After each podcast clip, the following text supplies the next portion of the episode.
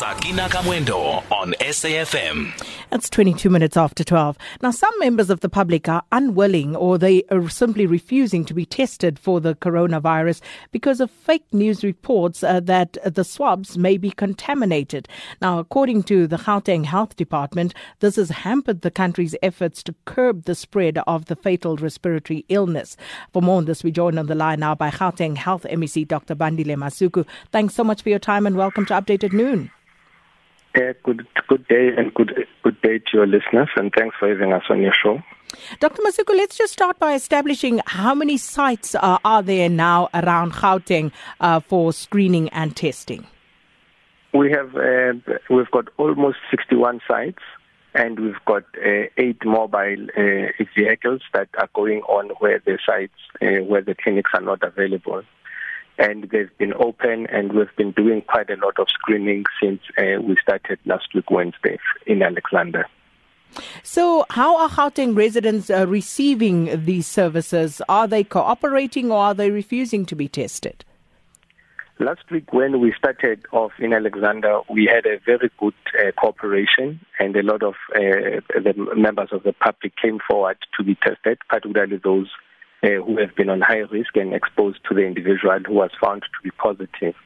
And on Monday, we had a lot of them now who are actually starting to actually to be reluctant because of the fake uh, video, a fake news video that was circulating throughout the, actually the, weekend.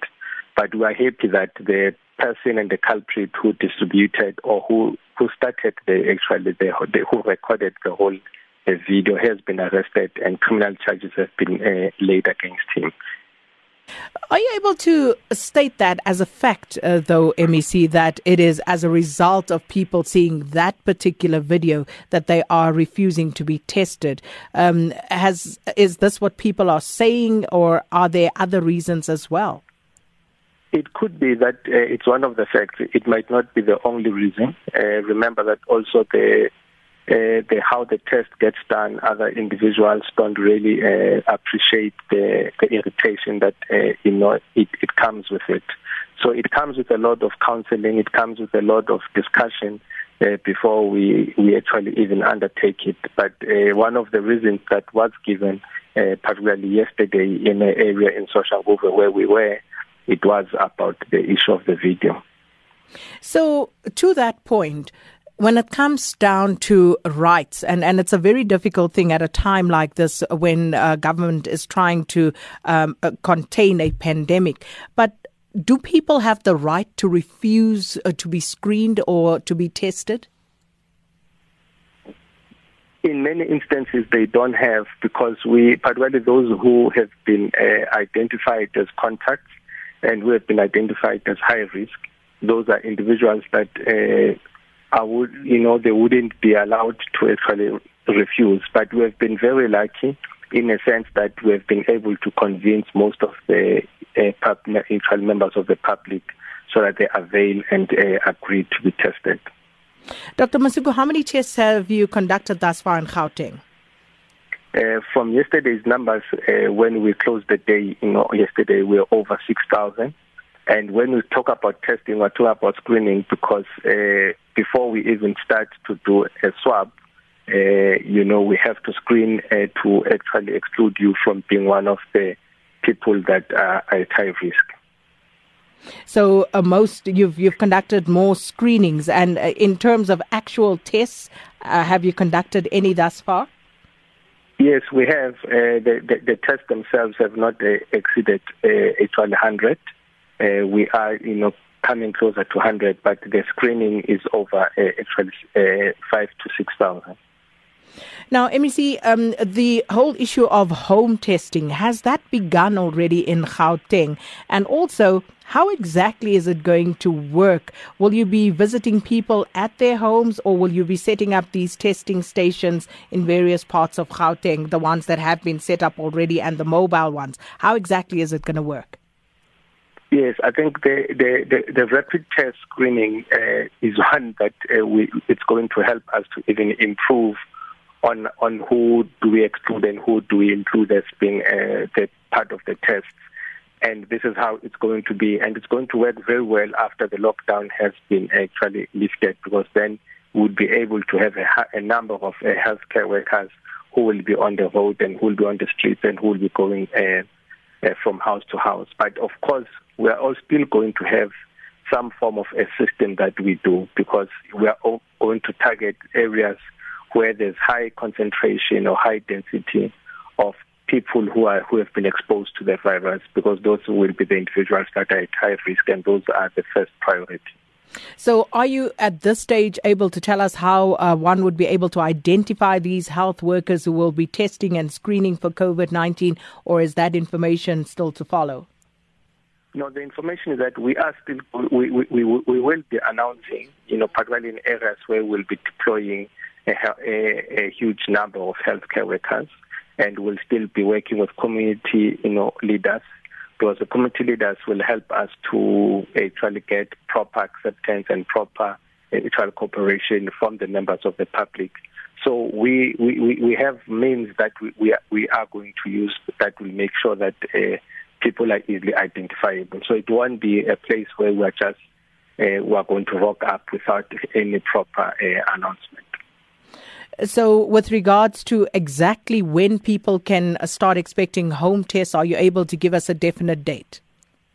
Like we, we you know, yesterday we were in Soshanguve and in West Rand, and we did announce uh, on time, and uh, people uh, were visited, and those who could uh, come out to the clinic and to the mobiles were actually uh, uh, you know were actually allowed to do that. So even in Alexandra, we did the same. So it's not something that we are just going to do and surprise the community. You know, it will be something that is well prepared and people will be well informed, well in time, and they will be able to have that information. MEC, the man who uh, spread that video about uh, the COVID 19 kids uh, uh, allegedly being contaminated has been arrested. Uh, are you able to tell us a little bit more around uh, about that, if at all? And, you know, does this give you some relief, the fact that he has been arrested? Yes, I think the, the relief that we get is when people who who spread this fake news actually get punished by the law because these fake news, in actual fact, they are a serious deterrent and they actually interrupt how we we actually uh, able to discharge the healthcare service. Even after the pandemic, it's something that we are going to use and as part of the regulation on how people also raise their complaints and sometimes you find that there's false complaints and they raise uh, issues on social media and find that they're false.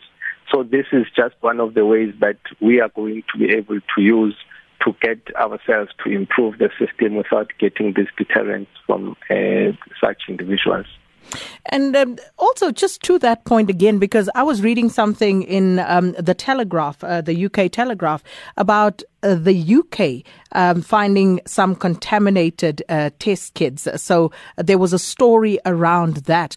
Uh, are you able to uh, give the assurance that South Africa does not have that same problem? Yes, we can give that assurance, and particularly for our test kits, they go through a very stringent uh, process of validation and and being uh, approved. And we rely more on our NHLS, and these are highly decorated academics and scientists who wouldn't uh, actually let things uh, pass without being quality assured uh, in that regard.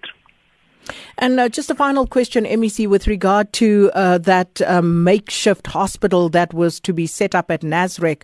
How far is that project? The project is still uh, going on. We're still just finalizing few, few lo- you know, logistics.